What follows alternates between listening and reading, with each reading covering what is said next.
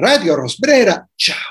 Da sempre l'estate non solo è una delle stagioni privilegiate per la lettura, ma è una delle stagioni privilegiate per la lettura dei cosiddetti gialli, dei romanzi polizieschi, dei thriller.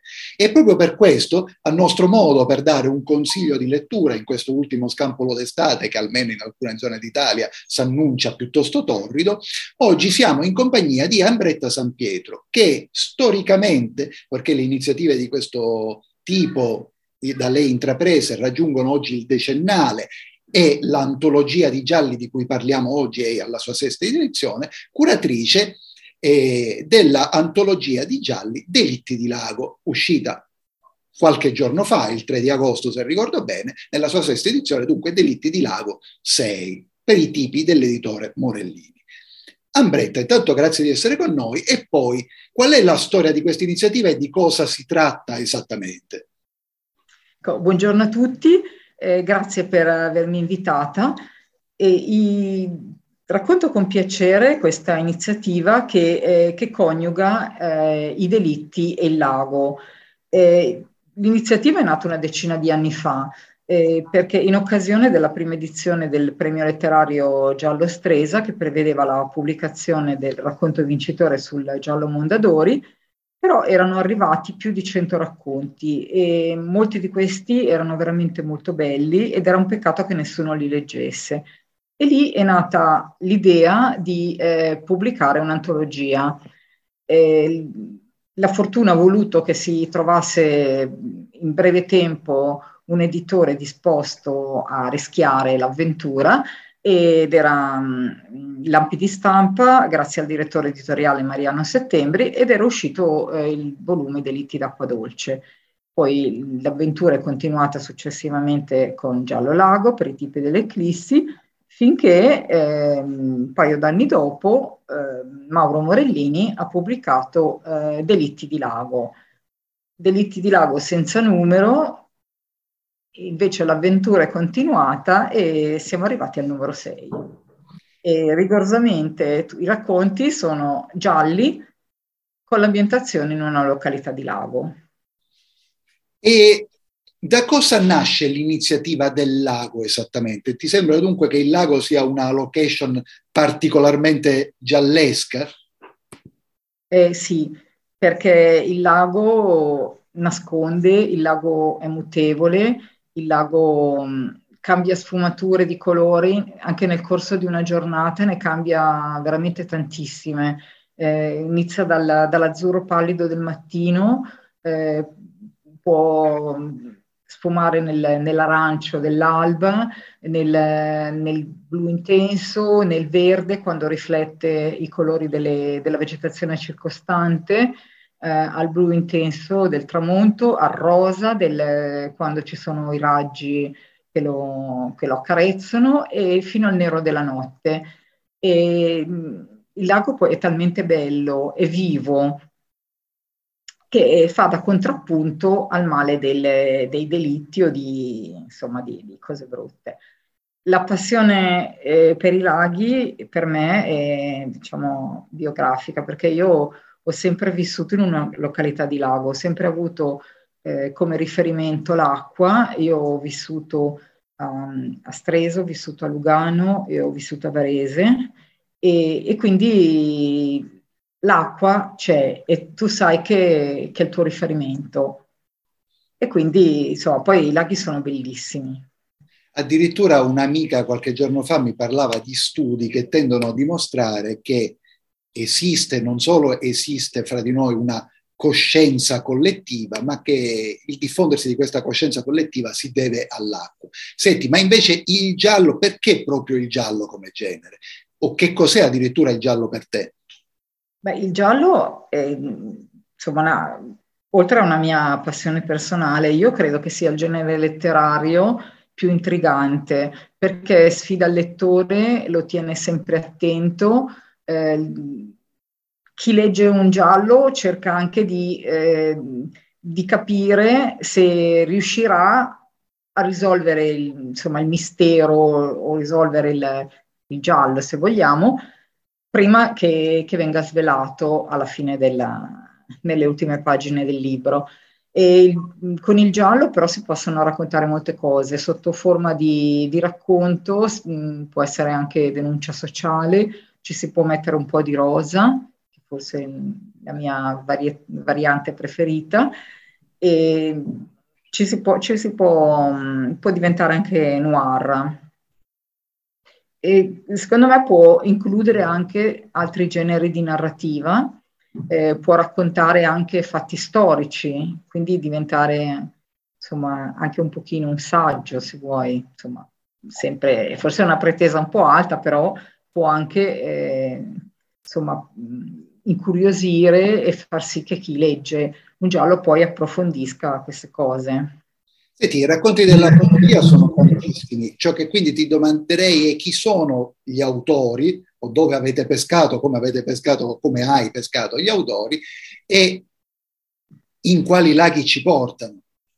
Eh, sì, eh, gli autori, alcuni sono proprio un nucleo storico, eh, altre sono persone che poi col tempo magari si sono avvicinate o che, che sono state conosciute o, e sono state invitate a partecipare o eh, da me stesso o anche grazie ad altri autori che insomma, che contribuiscono all'antologia da tanto tempo. Ecco, magari li, li cito in ordine alfabetico.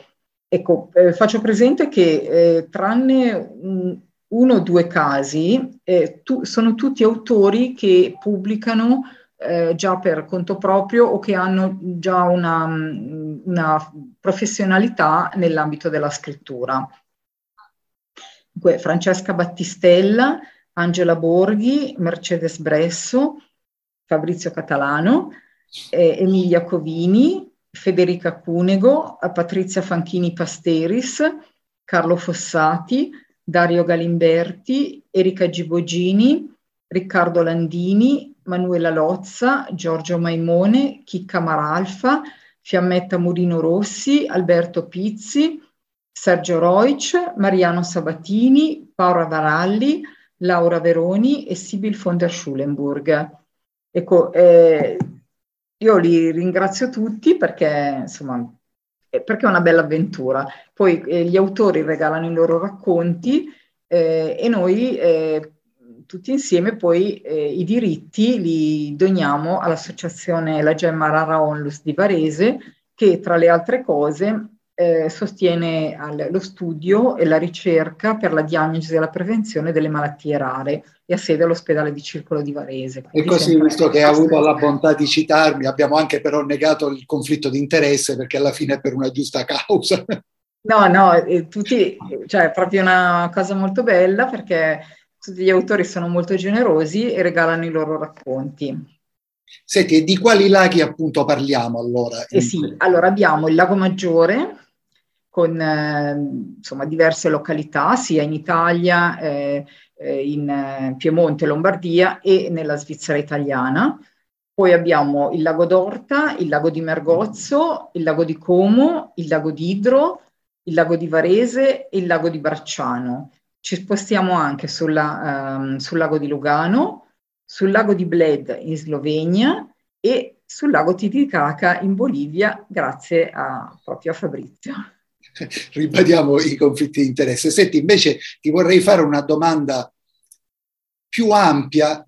Eh, sul, ora, il giallo tradizionalmente è, è, considerato letteratura quasi di consumo, però come tu in qualche modo dicevi, poi si può declinare in diverse maniere e può anche avere, insomma, ci sono fior di autori che, che ce lo dimostrano, può anche avere un impatto anche sullo sviluppo, sull'interpretazione della società e delle regole sociali. Ma secondo te Qual è, nella, qual, è, qual è, o quale dovrebbe essere nella società di oggi il ruolo to cure della letteratura? Ma, eh, il, della, eh, il, ruolo della letteratura, a mio personale parere, dovrebbe essere quello di eh, aprire la mente, portare mm, in altri, in altri, luoghi, anche in altri tempi, eh, far conoscere cose diverse, situazioni, persone e dare anche un, un attimino di, di, sollievo, se vogliamo, al quotidiano, facendoti magari anche mh, insomma, portandoti via dai pensieri contingenti dalla, dalla quotidianità e facendoti appassionare a qualcos'altro. Sì, in questo senso anch'io sono perfettamente d'accordo. Per questo, per esempio, tendenzialmente tendo a diffidare del tratto da una storia vera, che poi non è vero, può essere interessantissimo, però cioè, è, come mangi, è, come andare al ristorante e mangiare le cose che già mangi a casa. Eh, devi, devi cercare qualcosa di diverso. Sì, storie proprio eh, vere, vere non ce ne sono, però ci sono eh, personaggi, per esempio c'è il maresciallo Tito, in cui si ipotizza che eh, non fosse quello che eh, viene narrato dalla biografia ufficiale, ma che fosse addirittura una persona eh, di nazionalità russa che eh, aveva assunto un'altra identità e infatti la cosa è, è una leggenda che, eh, che gira da, da parecchio tempo.